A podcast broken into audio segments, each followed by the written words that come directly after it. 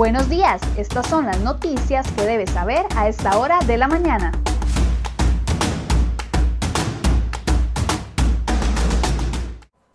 Jueves 21 de enero, muy buenos días, muchas gracias por informarse con CR Hoy Noticias. Iniciamos esta edición con información de última hora porque hace pocos minutos el Opsicori registró un sismo leve en el Valle Central.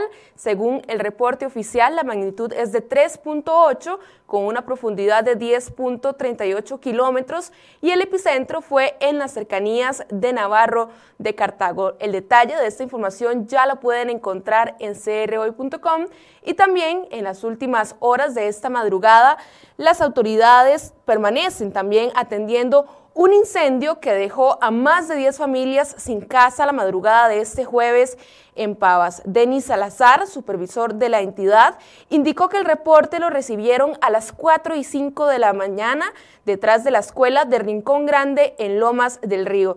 De momento se reportan daños en aproximadamente 400 metros cuadrados y se habla que son entre 10 y 15 familias afectadas. Todo el detalle de esta información ya está disponible en crhoy.com, donde usted lo puede leer. De momento, vamos con las informaciones que hemos preparado para el día de hoy.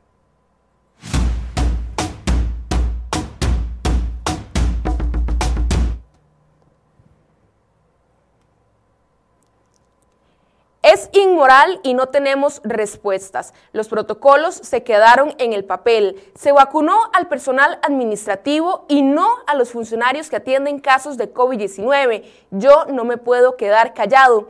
Así relató la frustración que siente un funcionario del Hospital Enrique Baltodano en Liberia, que junto a otros especialistas alzaron su voz y denunciaron presuntas irregularidades con la vacunación contra el COVID-19 pero no fueron los únicos. También hubo quejas por aparentes incumplimientos con los calendarios de vacunación y listas de priorización contra el COVID-19, esta vez por parte de un grupo de funcionarios del Hospital Calderón Guardia que acudieron al vacunatorio en la fecha y hora citada y se les dijo que no recibirían la dosis debido a recortes en la cantidad de fármacos. Esto mientras el presidente Carlos Alvarado anunciaba con bombos y platillos la llegada de poco más de unas nuevas 16 mil dosis de vacunas COVID-19 para un total de 104.325 vacunas recibidas. Pero el tema de la reprogramación no quedó ahí. En el hospital de Alajuela le anunciaron a los funcionarios del centro médico que por problemas de desabastecimiento de vacunas se cambiaron las fechas de vacunación.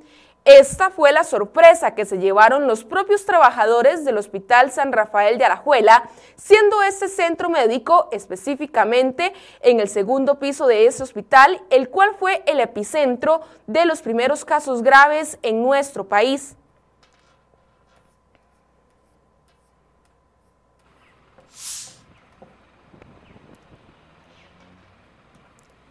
El gerente médico de la Caja Costarricense de Seguro Social, Mario Ruiz, se justifica en la escasez de vacunas para salir al paso de las críticas y dudas que ha generado el lento proceso de vacunación en el país.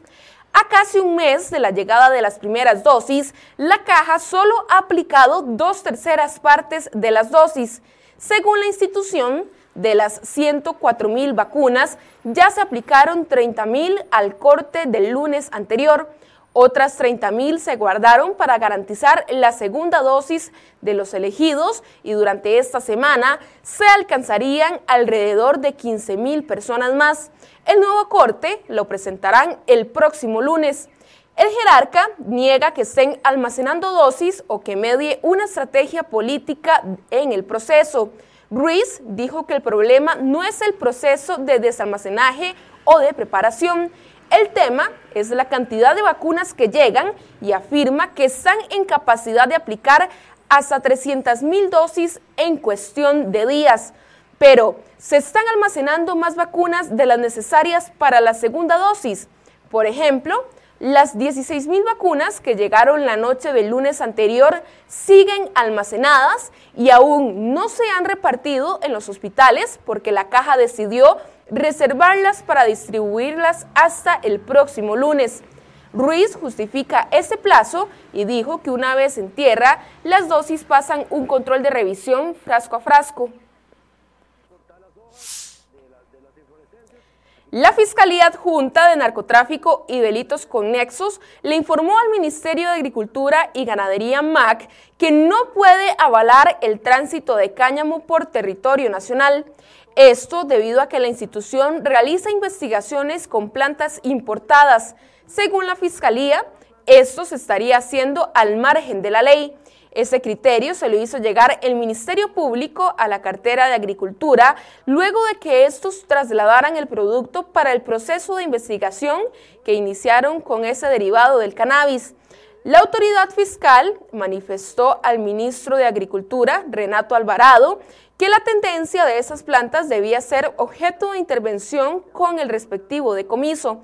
Así lo, confirmó el Ministerio Público tras una consulta hecha por crhoy.com.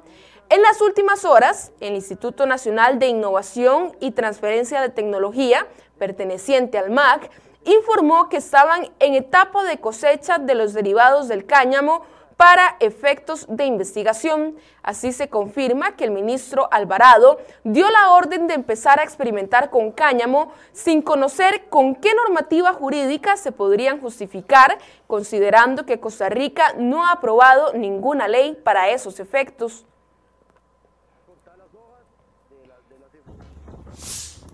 Y en un resumen de sucesos en las últimas horas, el cuerpo de bomberos ha atendido más de 100 incidentes debido a los fuertes vientos. Héctor Chávez, director de esta entidad, dijo que entre las principales emergencias atendidas están casas destechadas, caída de rótulos y de árboles, así como cortocircuitos por caída del tendido eléctrico. El jerarca dijo que es necesario que las personas revisen las estructuras, que los techos y canoas estén bien colocados y que se reporte a las compañías de energía cualquier fallo en el sistema eléctrico. Además, un motociclista de unos 40 años murió la noche de este miércoles luego de que chocara contra un carro de forma aparatosa en el sector de Quepos, en Punta Arenas.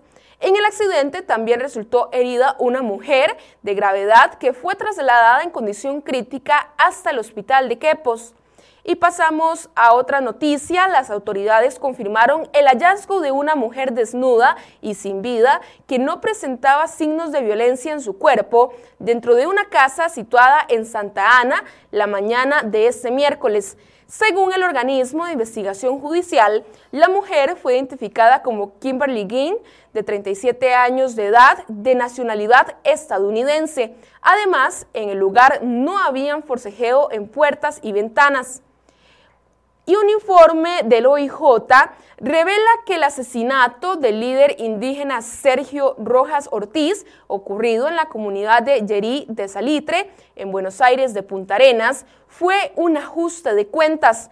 Así lo indicaron las autoridades judiciales, quienes añadieron que el delito está relacionado por el conflicto de tierras que se vive desde hace varios años en la zona.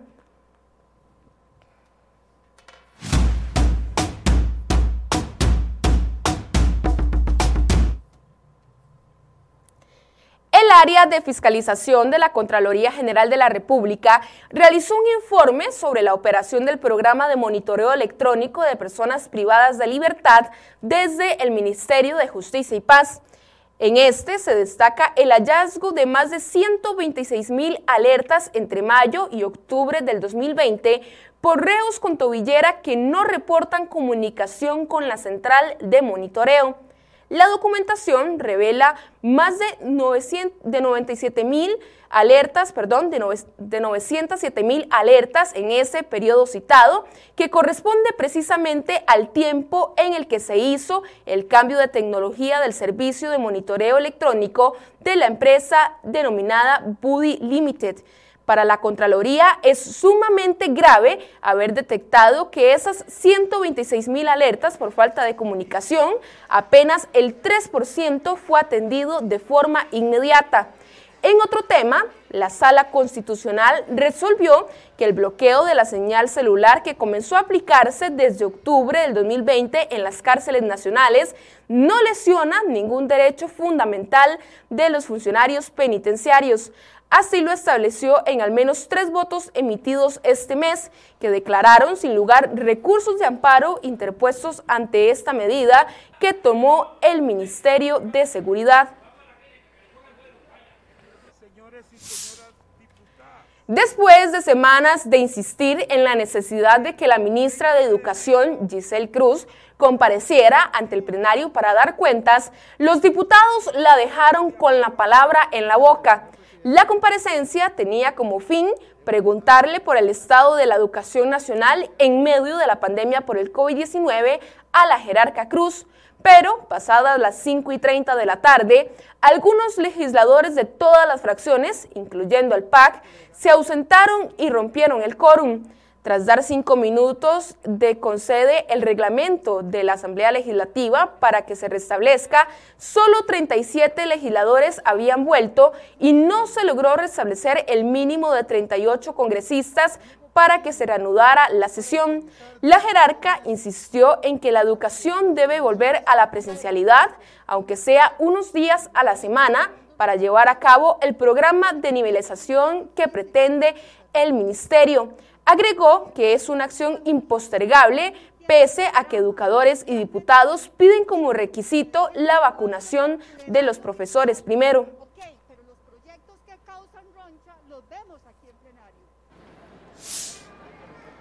El Banco Centroamericano de Integración Económica aprobó un nuevo crédito por 500 millones de dólares a Costa Rica para que lo destine a la construcción de hospitales.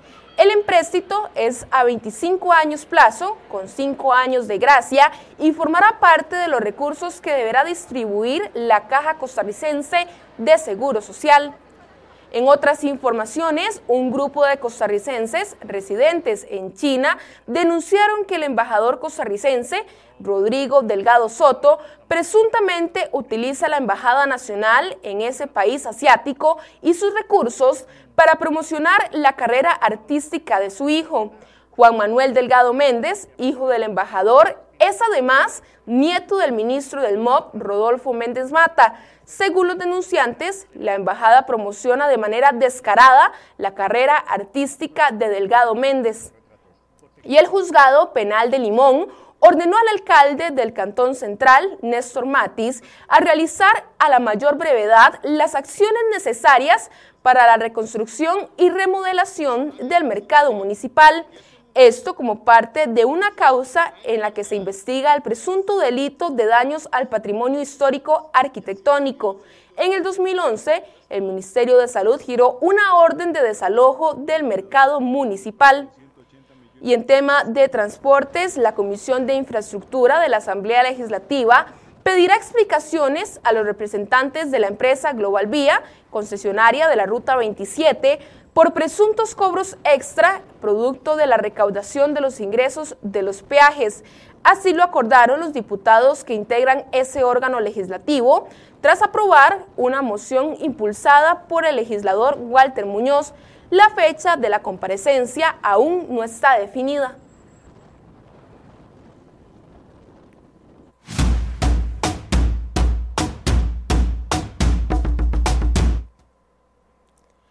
El lunes pasado, al cerrar el día, Costa Rica acumulaba un nivel de endeudamiento total del 69.7 del Producto Interno Bruto PIB y un déficit fiscal de 8.34%.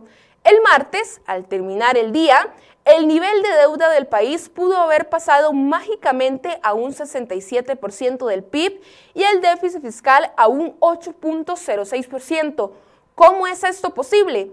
El Banco Central realizó una actualización en los cálculos de la producción nacional para incluir como parte de la economía segmentos y actividades que no venían siendo tomados en cuenta o bien se contabilizaban de manera parcial.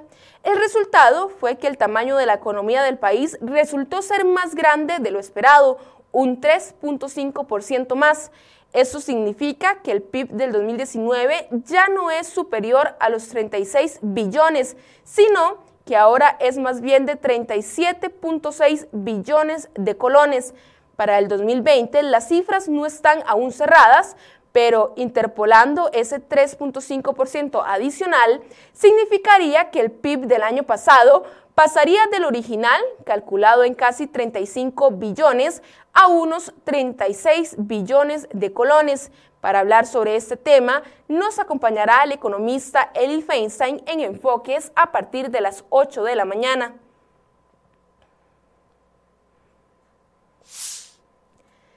El gigante Banco de Inglaterra, Barclays, y que además brinda servicios financieros, destacó las recientes cifras fiscales con que cerró Costa Rica el 2020. Esta entidad señaló que gracias a que las cifras fiscales no fueron tan malas como estaba inicialmente previsto, el país se colocó en una mejor posición para las negociaciones ante el Fondo Monetario Internacional. Mediante un informe enviado a sus socios y clientes este miércoles, la firma financiera señaló que hubo esfuerzos algo exitosos para que el déficit fiscal no cerrara en un 9.2%, como se había estimado inicialmente, y terminó en un 8.3%. De forma textual, Barclays indicó que los esfuerzos algo exitosos de las autoridades para contener el daño del choque COVID-19 y el crecimiento del gasto los coloca en una mejor posición para las negociaciones con el FMI. Sin embargo, en el documento se señala la necesidad de realizar más esfuerzos para reducir los niveles de deuda. Barclays señaló que las cifras hacen indicar una menor necesidad del país de acudir al mercado externo para financiarse. Prueba de ello son las palabras del ministro de Hacienda, Elian Villegas, que señaló que ya no se acudirá a la emisión de eurobonos este año.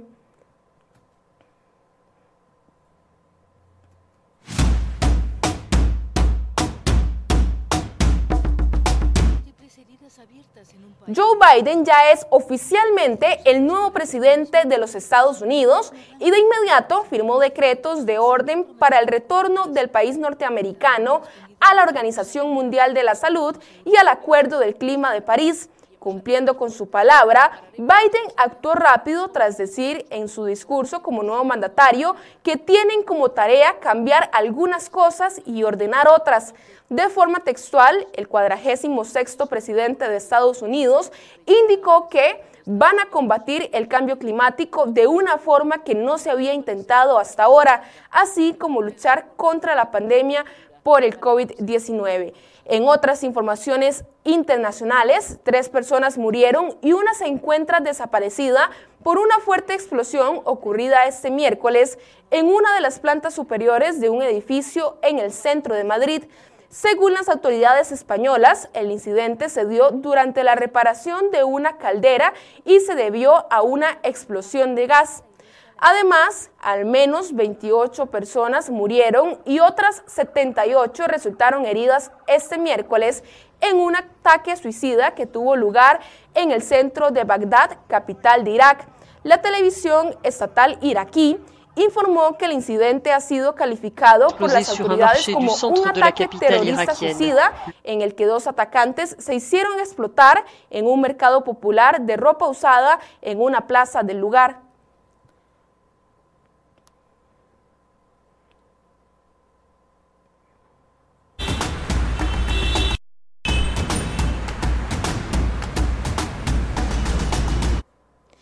7 y 41 de la mañana, momento de realizar el reporte del tránsito. Iniciamos en la rotonda de San Sebastián, donde no tienen problema alguno los conductores que transitan por esa zona.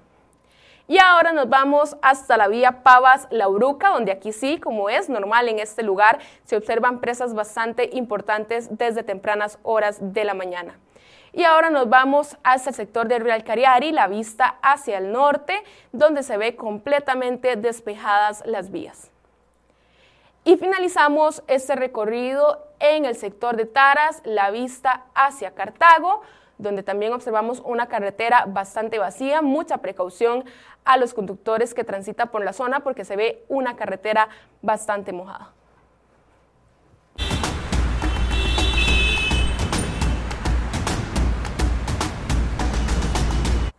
Llegamos al final de esta edición de CRO de Noticias. Muchas gracias por su compañía y los esperamos en la transmisión en vivo del programa Enfoques a partir de las 8 de la mañana. Que tengan un excelente día.